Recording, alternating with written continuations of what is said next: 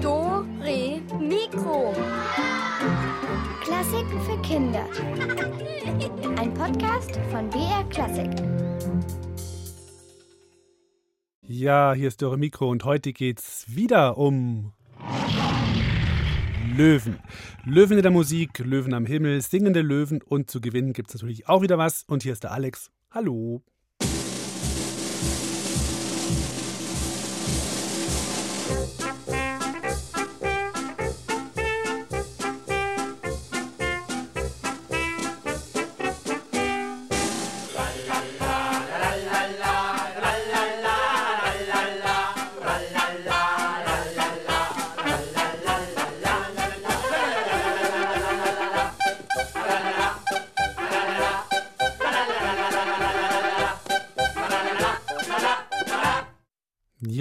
Vorhin richtig gehört, den Löwen gibt es nicht nur in der Steppe und im Tierpark, sondern auch am Nachthimmel.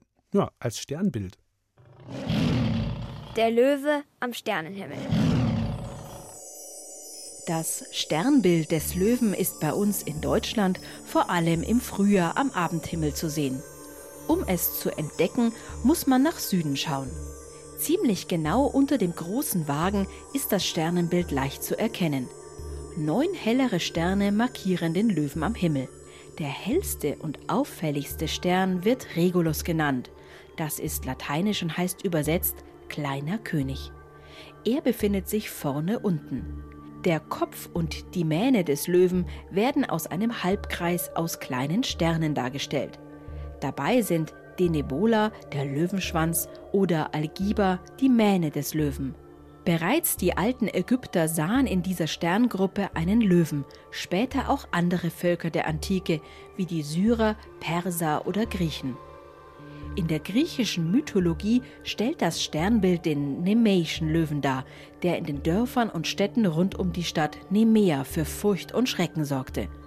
Schließlich stellte sich Herkules dem gefährlichen Tier und tötete es, indem er es mit bloßen Händen erwürgte. Der Überlieferung nach trug Herkules das Fell des Löwen später als Umhang. Als Erinnerung wurden Herkules und der Löwe von den Göttern als Sternbilder in den Himmel gesetzt.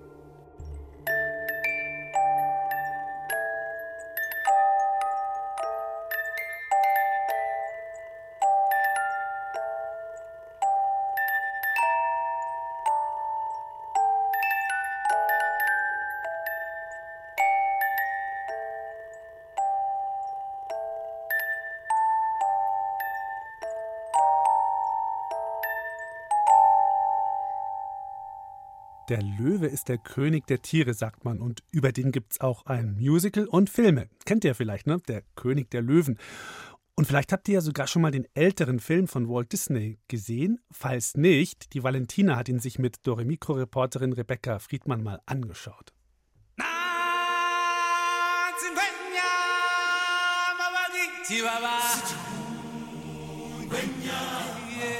Am Anfang der Geschichte gehen alle Tiere zum Königsfelsen, weil der Löwenkönig Mufasa einen kleinen Babylöwen bekommen hat.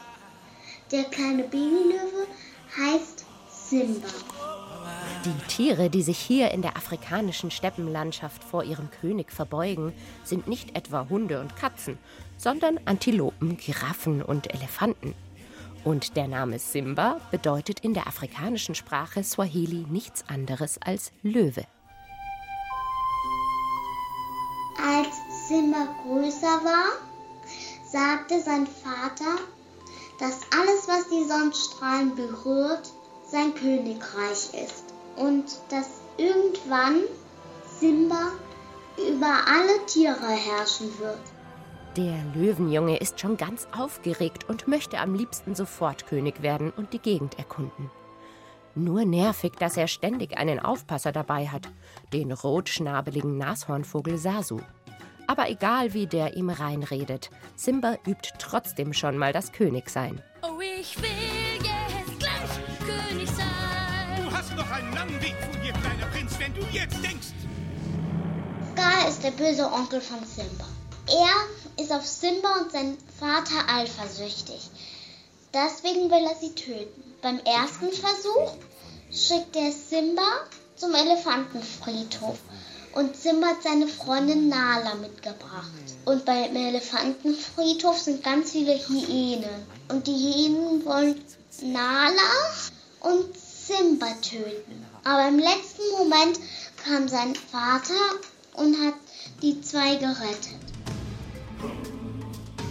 Beim zweiten Versuch hat Scar Simba zu einer Schlucht hingebracht.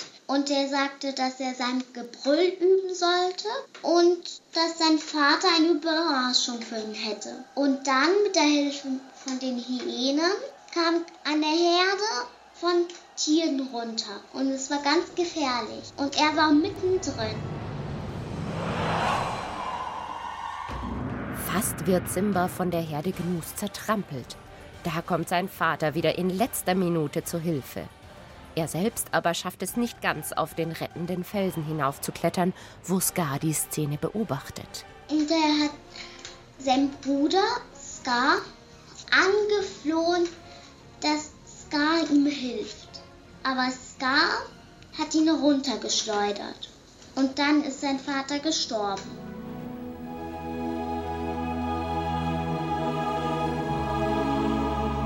Das fand ich am allerschlimmsten. Simba ist verzweifelt, als er seinen Vater tot in der Schlucht findet. Sein Onkel Scar, der das Ganze hinterhältig geplant hatte, gibt ihm die Schuld am Tod des Königs. Dann hat Scar gesagt, lauf weit weg, ganz weit weg und komm nie mehr zurück. Der kleine Löwe läuft drauf los, durch eine Dornenhecke und immer weiter, bis er ganz erschöpft einschläft. Hakuna Matata. Das Erdmännchen Timon und das Warzenschwein Pumba finden den kleinen Simba und heitern ihn gleich mit ihrem Lieblingsspruch auf. Hakuna Matata. Das heißt keine Sorgen. Dann hat Pumba und Timon gesagt, wenn du mit uns leben willst, dann musst du auch so essen, wie wir essen. Und dann haben sie Simba gezeigt, wie sie Insekten und Würmer essen. Simba fand es am Anfang widerlich, aber das Wildschwein hat gesagt, knusprig, aber lecker. Simba gewöhnt sich schnell an das neue Essen im Dschungel, wo er jetzt mit Timon und Pumba lebt. Und so wurde er größer und größer und größer. Und irgendwann war er erwachsen. Hakuna Matata. What a wonderful phrase. Eines Tages werden Timon und Pumba bei der Futtersuche plötzlich von einer Löwin überrascht, die sie jagen will. Aber da kam Simba raus und hat mit der Löwin gekämpft. Ein paar Minuten später hat Simba gemerkt, dass es seine beste Freundin Nala war. Und dann hat Nala gestaunt, hat gesagt, jeder denkt, dass du tot bist. Sie hat dann gesagt, dass er seinen gerechten Platz einnehmen soll als König. Simba will das zuerst nicht, weil er immer noch denkt, dass er am Tod seines Vaters schuld ist. Erst als der weise Affe Rafiki auftaucht und ihm in den Sternen zeigt, dass sein Vater Mufasa in Simba weiterlebt, entscheidet er sich, doch zurückzugehen.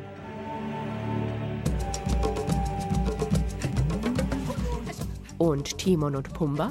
Pumba und Timon waren traurig, weil sie wollten nicht Simba verlieren. Der hat sich nämlich auch noch heftig in seine Kindheitsfreundin Nala verliebt und sie sich in ihn. An dieser Stelle erklingt das wohl berühmteste Lied des Films.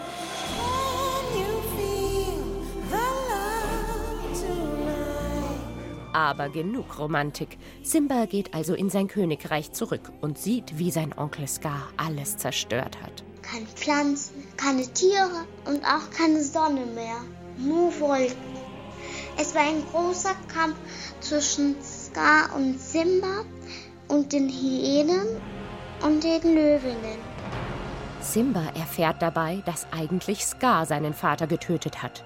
Es kommt zu einem letzten Kampf, den Simba am Ende für sich entscheidet.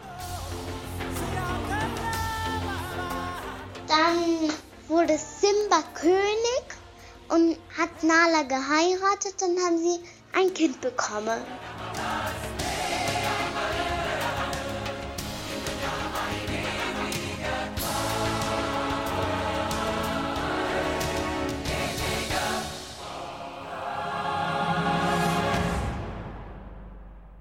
Ja, und die Musik zu dem Disney-Film König der Löwen, die haben übrigens Elton John und Hans Zimmer komponiert, also ganz berühmte Musiker. Und die Liedtexte, die hat sich Tim Rice ausgedacht und Valentina hat eine ganz bestimmte Lieblingsstelle in dem Film. Mir hat es am allerbesten gefallen, da wo Pumba, Timon und Simba zusammen das Hakuna Matata Lied gesungen haben. Hakuna Matata. Diesen Spruch sag ich gern. Hakuna Matata gilt stets als modern. Es heißt, die Sorgen bleiben dir immer fern.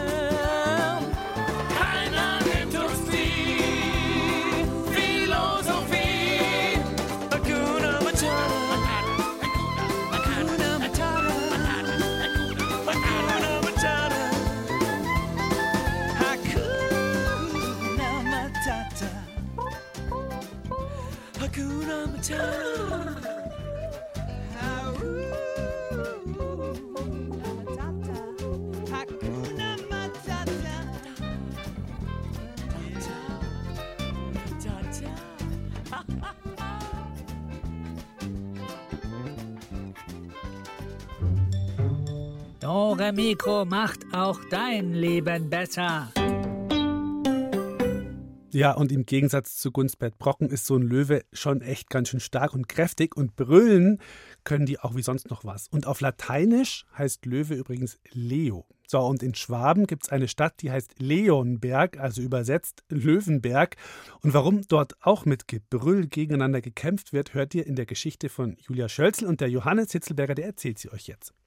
Die Meisterbrüller von Leonberg. Die Stadt Leonberg ist ein hübsches Fleckchen. Prächtige alte Fachwerkhäuser schmücken die Altstadt. Es gibt ein paar nette Geschäfte. Allerdings kommen nur wenige Touristinnen und Touristen in die Stadt. Mit dem Fremdenverkehr sieht es mau aus. Was Leonberg fehlt, ist ein richtiger Touristenmagnet, beklagt eines Tages die Bürgermeisterin im Stadtrat. Wir müssen etwas für das Image unserer Stadt tun. Irgendwelche Ideen, meine Herrschaften? Die Damen und Herren Stadträte blicken sich lange fragend an. Dann räuspert sich der Vorstand des ortsansässigen Musik- und Gesangsvereins, Friedrich von Schreiheim. Ähm, wie wäre es, wenn wir in Leonberg einen Wettbewerb der Meisterbrüller veranstalten? Also, ich meine, Leonberg heißt doch übersetzt Löwenberg. Und wer am besten brüllt wie ein Löwe, wird Sieger. Der Stadtrat und die Bürgermeisterin sind sofort begeistert. Am nächsten Tag werden Plakate gedruckt und überall aufgehängt. Erster Wettbewerb der Meisterbrüller in Leonberg. Jeder kann mitmachen. Anmeldung im Rathaus. Der Andrang ist riesengroß. Jeder, der in Leonberg auf zwei Beinen läuft, will sich messen. Die Vorbereitungen beginnen augenblicklich und sind nicht zu überhören. Überall wird in der Stadt gebrüllt und bestialisch laut herumgeschrien. Beim Bäcker werden mit wildem Geheul frische Semmeln und Kuchen bestellt. In der Schule wird noch mehr herumgebrüllt als sonst. In den Familien kreischen Eltern ihre Kinder und Kinder ihre Eltern an. Auf der Straße plärren sich plötzlich wildfremde Leute ins Gesicht, nicht um sich zu grüßen, sondern um zu trainieren, wie sie sagen.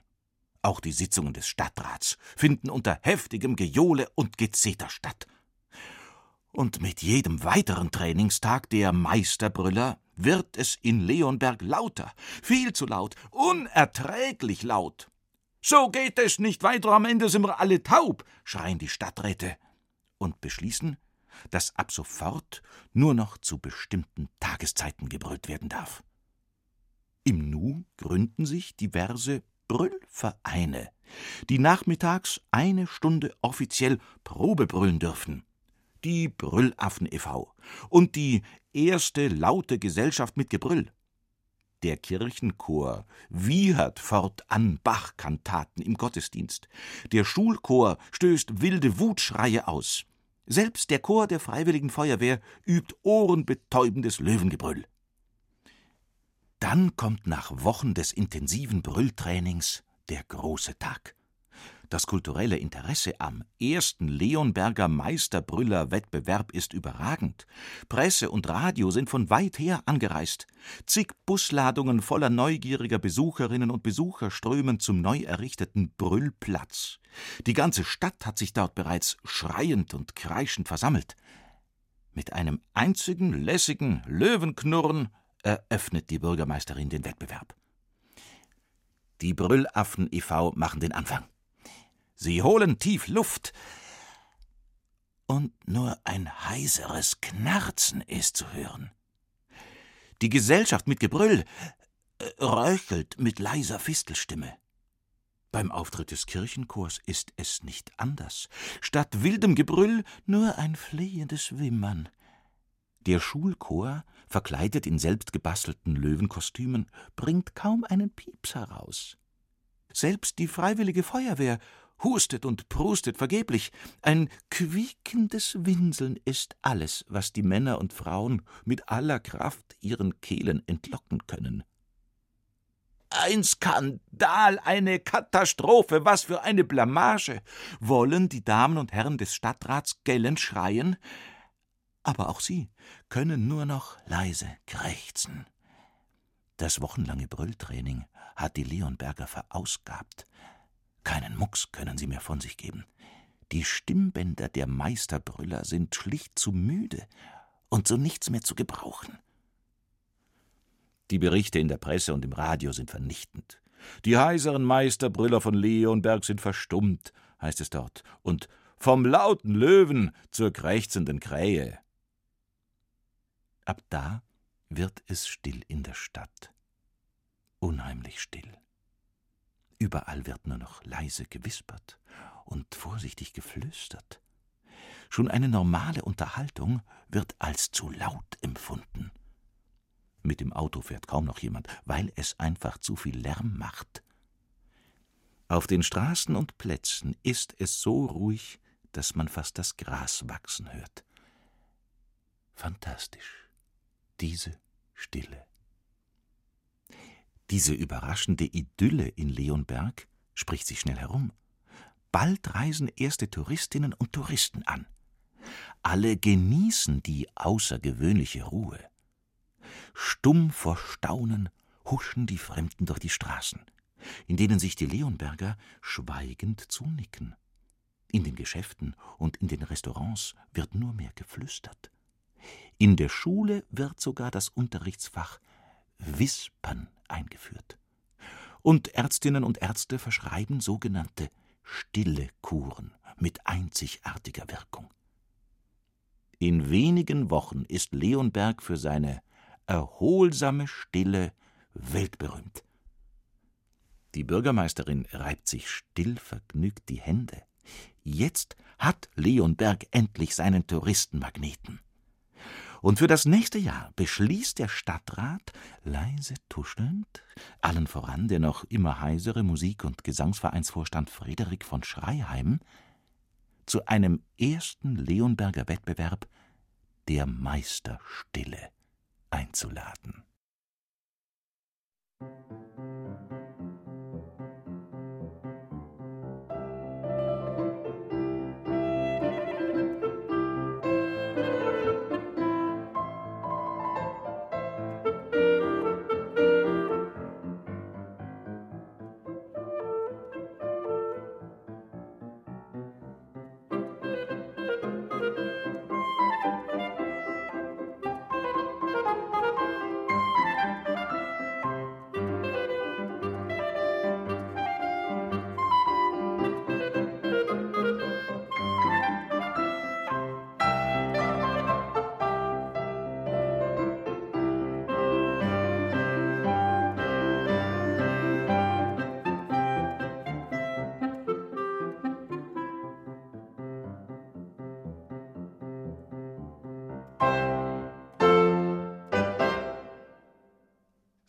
jetzt wird mal wieder gerätselt und auch heute haben wir wieder einen echt tollen Preis für euch.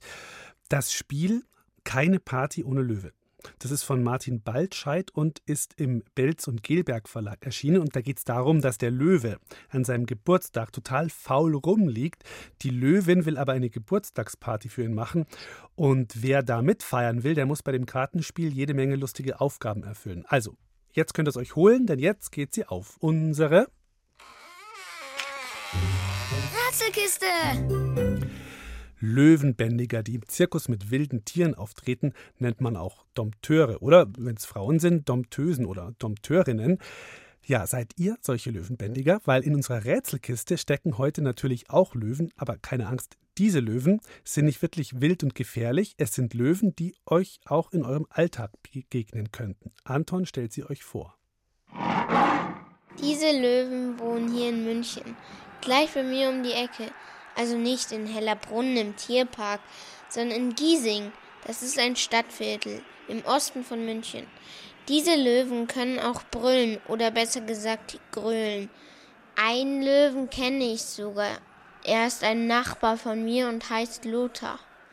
Für ihn gilt der Spruch einmal Löwe, immer Löwe. Mein Papa ist kein Löwe, mein Papa ist ein Roter. Das sind die Erzrivalen von den Löwen.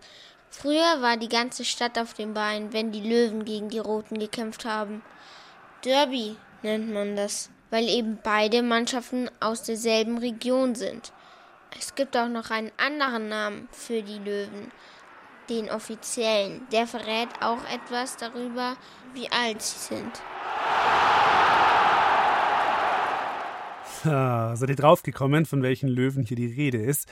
Seit wann gibt's die Münchner Löwen? Wie heißt diese Jahreszahl? Ruft mich mal an 0800 8080 303.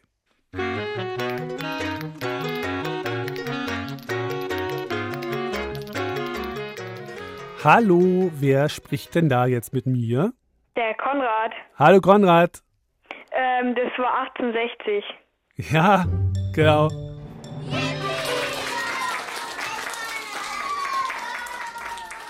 Genau, der TSV 1860 München, ne? Genau. Sehr gut. Bist du Fußballfan? Äh, eigentlich nicht, aber wenn der Papa halt mal guckt, dann gucke ich halt dann mit. Ja, und bist du aus München? Äh, nee, Nee. aus Gamburg. Okay, aber, aber die Löwen kennt man trotzdem, ne? Nicht, Ja. nur den, nicht nur die Bayern, nicht nur FC Bayern, sondern die Löwen kennt man auch. Genau. Ja. Hast du irgendwie ein Lieblingstier, ein Haustier oder sowas? Wir haben eine Katze. Ah ja, also auch fast ein Löwe. Also, Genau. fa also fast. Ja. Die Bagheera. Bagheera, das passt doch ja, super. die Guter ist Name. schwarz. Ah, wie, der Bagheera ist der, ja, genau, der Panther, oder? Dschungelbuch, genau. Ist es der Panther oder ist es ähm, schon der Panther, glaube ich, gell? So Äh, heißt. ja. ja. Wie alt ist die? 14, 15. Ah ja, schon, schon ein bisschen älter. Ja. Okay. Du, dann bleib dran. Ja? Und dann kriegst du das Löwenkartenspiel Okidoki. uns. Okay, dann bis irgendwann mal wieder. Mach's gut. Ja. Ciao. Ciao. So, nächste Runde. Jetzt geht's um eine Stadt. Eine Stadt, die nicht in Deutschland ist. Achtung, los geht's. Dieser Löwe ist das Wahrzeichen einer berühmten Stadt in Italien. Sein Name ist Markus, so heißt auch übrigens mein Onkel. Dieser Löwe hat Flügel und oft legt er seine Pranke auf ein Buch. Die Stadt liegt am Meer oder besser gesagt im Meer. Sie ist angeblich die Traumstadt für Verliebte. Das Besondere, die gesamte Altstadt ist auf Holzfällen mitten ins Wasser gebaut. Wer über die Straße gehen will, muss eine Brücke benutzen. Um von A nach B zu kommen, kann man natürlich auch eine Art Taxi fahren.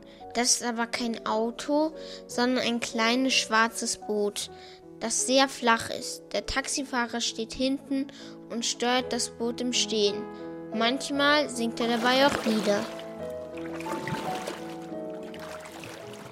Na, um welche Stadt geht's hier? Wie nennt man die Taxifahrer? Und vielleicht wisst ihr ja sogar, wie ihre Boote heißen. Dann ruft mich mal an 0800 8080 303.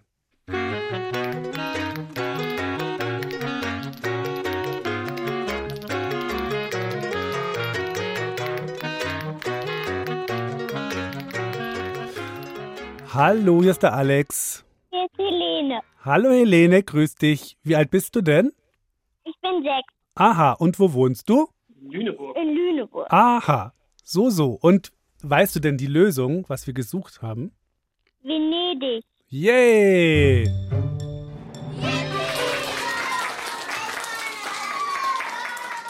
Ja, genau. Venedig, die tolle Stadt auf dem Wasser, ne, wo man ganz viel mit den Schiffen rumfahren kann. Ja, sehr gut. Und weißt du auch, wie die, die, die heißen, die da die Taxifahrer sind auf dem Wasser zufällig? Musste nicht, aber nur falls du es weißt. Nee, weiß ich nicht. N- Macht nichts, das sind die Gondoliere, ne? Die, die fahren da auf so schwarzen, so Gondeln fahren die da rum. So, das sind so ganz dünne, lange Ruderboote, kann man sagen. Gut, Helene, du kriegst so ein Kartenspiel von uns. Erstmal, ne? Und hast du auch irgendein Tier oder sowas zu Hause? Bloß einen Lieblingskuschelbären. Ein Kuschelbären, wie heißt der? Lilly. Wie? Lilly. Lilly, eine Bärin. Und wie groß ist die Lilly? Also ist die so richtig. 20 Zentimeter. Ah, okay, dann kann man die noch gut auf den Arm nehmen, ne? Weil es gibt ja auch so riesen Kuscheltierbären, die dann einen selber auf den Arm nehmen können, weil die so groß sind. Aber Ich habe auch noch einen größeren, der heißt Brumm. Ah, okay. Und die verstehen sich gut, der Brumm und die Lilly, hoffentlich. Mhm. Das ist gut. Und Lilly kann sich gut in Brumm verstecken. Echt? Und wie macht die das? die legt sich unter Brumm, dann ist sie so gut im Bärenfell versteckt, dass man sie nicht mehr sehen kann. Das ist praktisch. Weißt du was? Ich habe ich hab eine Katze zu Hause. Ich habe zwei Katzen. Eine, die ist so ganz grau und die hat so ein Katzenbettchen. Das ist auch grau. Und wenn die da drin liegt, dann denkt man sich immer, wo ist denn die? Die ist dann auch super getarnt. Das ist wie bei deinen Bären, ne? Das macht die wahrscheinlich immer, wenn sie gerade keine Lust hat, irgendwie aufzustehen oder so. Wenn du sie rufst, dann versteckt sie sich. Oder so. Hm. Mhm. Helene, bleib dran und wir schreiben deine Nummer auf und dann kriegst du das äh, Spiel zugeschickt. Alles klar? Ja. Dann mach's mal gut. Schönen Sonntag noch. Ciao. Tschüss. Ein Löwenspiel haben wir noch für euch. Äh, jetzt geht's nochmal um ein Sternzeichen, aber natürlich nicht um den Löwen, das wäre ja zu einfach. Diese Löwen stehen angeblich gerne im Rampenlicht. Sie sollen sehr selbstbewusst sein und sich nach Beifall und Bewunderung sehnen. Keine Ahnung, ob das stimmt. Vielleicht ist das ja alles auch nur Quatsch. In jedem Fall sind alle diese Löwen im Sommer geboren. Mein Onkel ist so ein Löwe. Auch über den Himmel springt dieser Löwe. Allerdings sieht man ihn nur in der Nacht. Dafür muss man bestimmte Sterne mit Linien verbinden. Ich finde, der Löwe schaut eher wie eine Maus oder wie ein Bügeleisen aus. Egal, dieser Löwe funkelt jedenfalls sehr schön und ist im Frühling relativ leicht am Nachthimmel zu finden. Er liegt ziemlich genau unter dem großen Wagen. So, und jetzt möchte ich von euch wissen, wie heißt das Sternzeichen, das dem Löwen im Jahreslauf folgt? Wenn ihr das wisst, dann ruft da an. 0800 8080 303.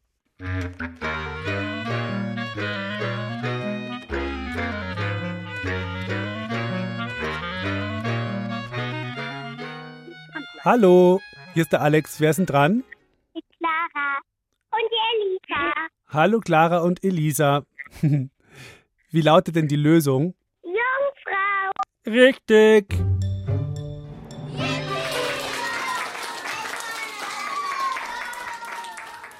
Genau, sehr gut.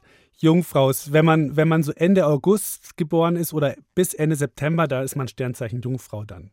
Sehr gut, ihr zwei. Seid ihr Freundinnen oder seid ihr Schwestern? Wir sind Schwestern. Okay, und wisst ihr was? Ihr kriegt jetzt jede von uns so ein Spiel, weil wir haben nämlich genug von denen da. Cool, oder?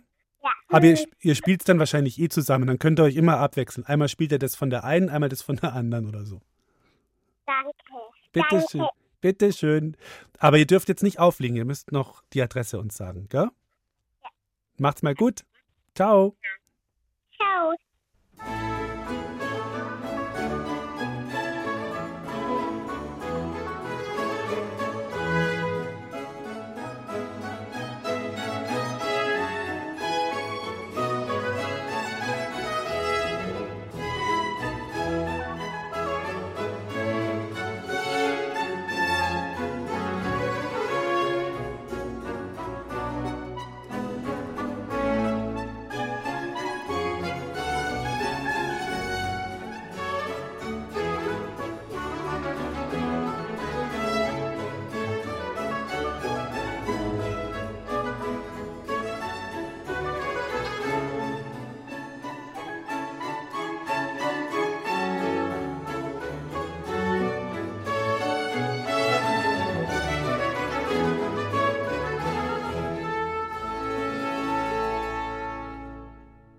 Musik aus der Oper Herkules von Georg Friedrich Händel. Ja, Löwen gab es natürlich früher auch schon, ne, zum Beispiel bei den alten Römern. Der Löwe bei den Römern. Bei den alten Römern, also vor mehr als 2000 Jahren, waren Löwen die Stars im Kolosseum in der großen Arena in Rom. Bis zu 50.000 Menschen erlebten dort die teils sehr brutalen, blutrünstigen Kämpfe zwischen Tieren und Menschen. Teilweise traten unterschiedliche Tiere gegeneinander an, aber auch Kämpfe zwischen Menschen und Tieren standen auf dem Programm. In eigenen Zirkusschulen wurden Jäger ausgebildet, die sogenannten Venatores, die mit spitzen Lanzen gegen die Tiere antraten. Tierbändiger, die Bestiarii, stachelten die Löwen, Tiger oder Elefanten noch zusätzlich an, um sie noch wilder und aggressiver zu machen. Oftmals gab man den Tieren vor ihren Einsätzen in der Arena tagelang kein Futter, ausgehungert waren sie häufig noch gefährlicher. Die Löwen und andere Wildtiere wurden zu Tausenden in Afrika gefangen. Mit großen Ochsenkarren kamen sie in die Hafenstädte der damaligen Zeit und wurden über das Mittelmeer nach Rom gebracht. Vermutlich wurden sie vor den Toren der Stadt in eigenen Gehegen gehalten. Noch heute kann man übrigens in den Kellergeschossen unter dem Kolosseum in Rom die Überreste der Käfiganlagen sehen. Dort waren die Tiere vor ihren Kämpfen untergebracht.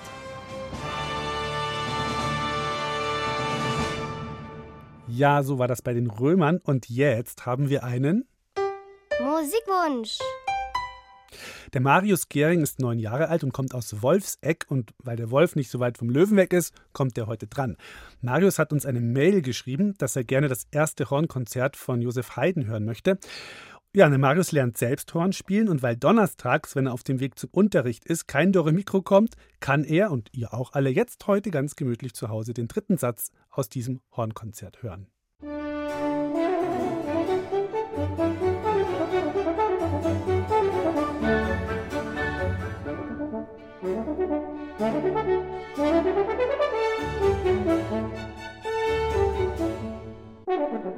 Eine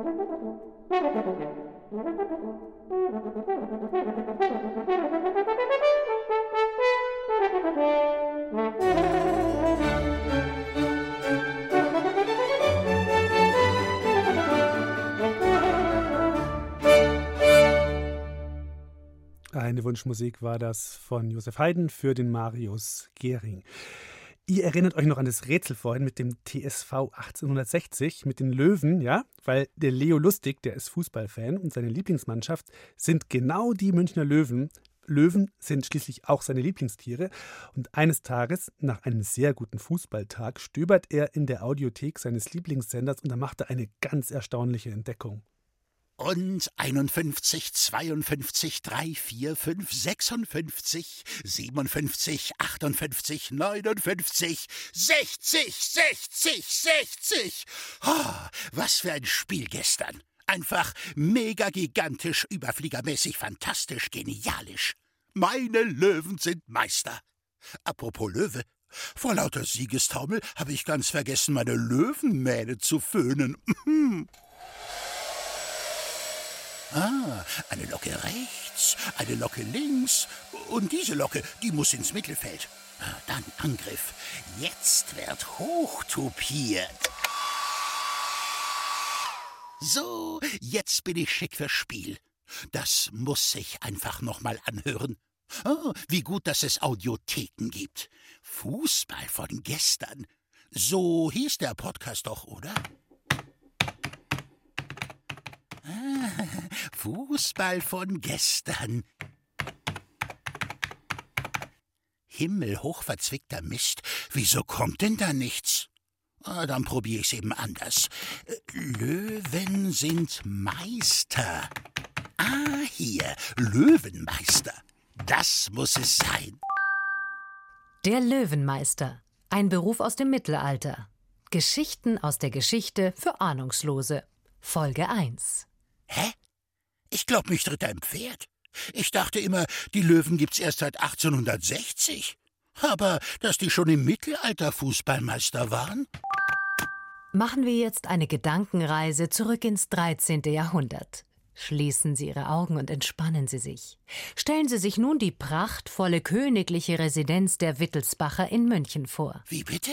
Wieso nicht das 60er-Stadion? Jetzt erscheint ein schicker Mann vor Ihrem inneren Auge.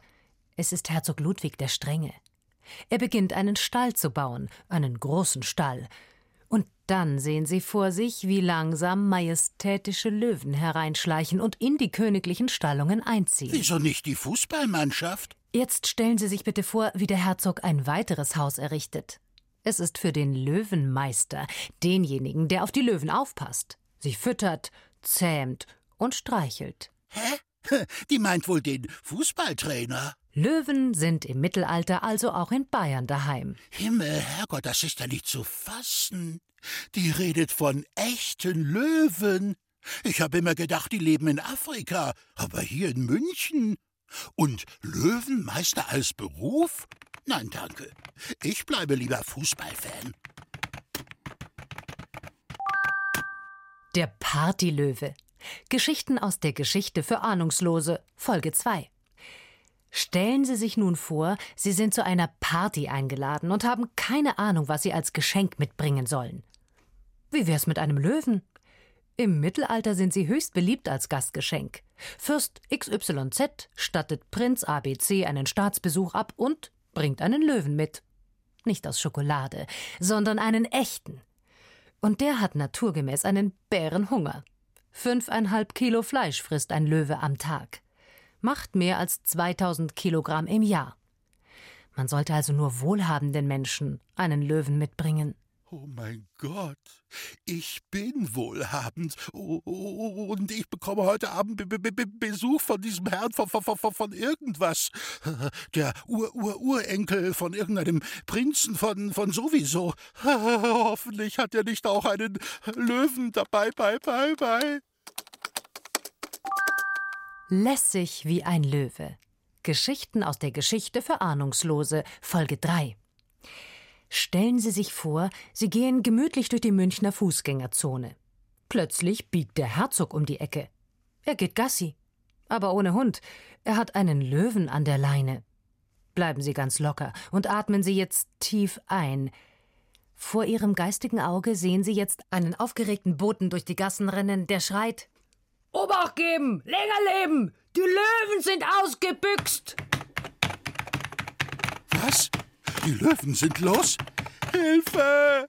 Vielleicht stehen sie gerade vor meiner Wohnungstür und haben heute erst drei und nicht fünfeinhalb Kilo Fleisch bekommen. Und was ist, wenn ihr Lieblingsessen lockige Löwenfans sind? Äh, und was, wenn ich selber plötzlich gar nicht mehr löwenstark, sondern mauseklein bin?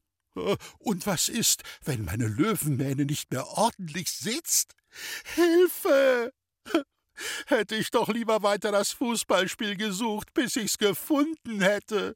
Und nicht dieses blöde Löwenmeister-Ding, Grusel, Horrorgeschichte. Hilfe! Ich hab's gewusst. Der Löwe will mich fressen. Oh, wär ich doch lieber Bayern-Fan geworden.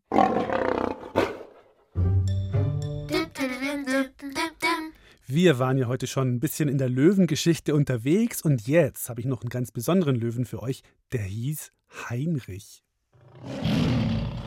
Heinrich der Löwe. Herzog Heinrich der Löwe lebte im 12. Jahrhundert, also vor mehr als 900 Jahren.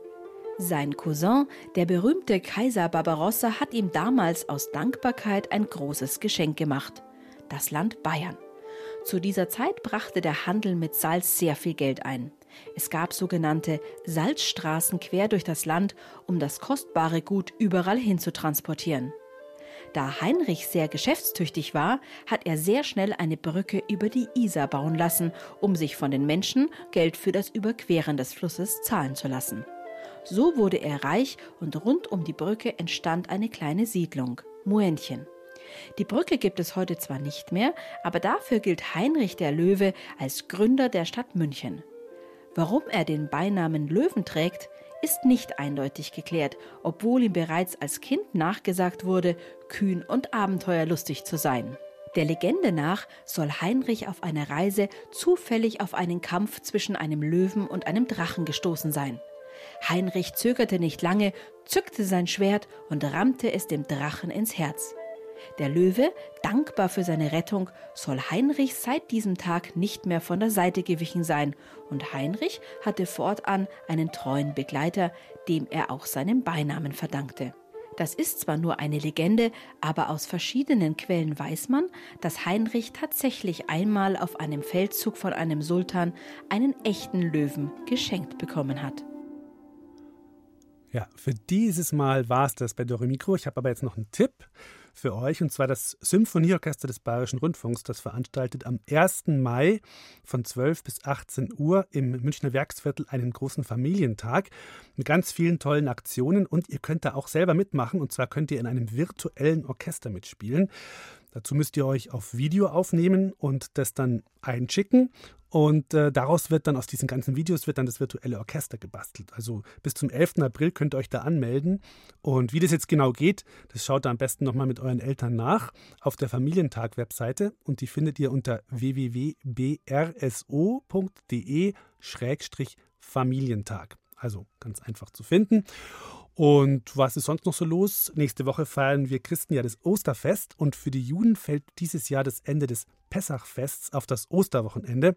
Und was das genau ist, das Pessachfest, was man da feiert, welche Musik dabei eine Rolle spielt, welches Essen es da gibt und und und, das erfahrt ihr dann am nächsten Samstag und Sonntag hier bei uns bei Dore Mikro. Jetzt erstmal einen guten Start in die Osterferien, macht's euch schön und gemütlich und ich wünsche euch ganz viele leckere Ostereier jetzt schon mal. Also, ciao, macht's gut, euer Alex.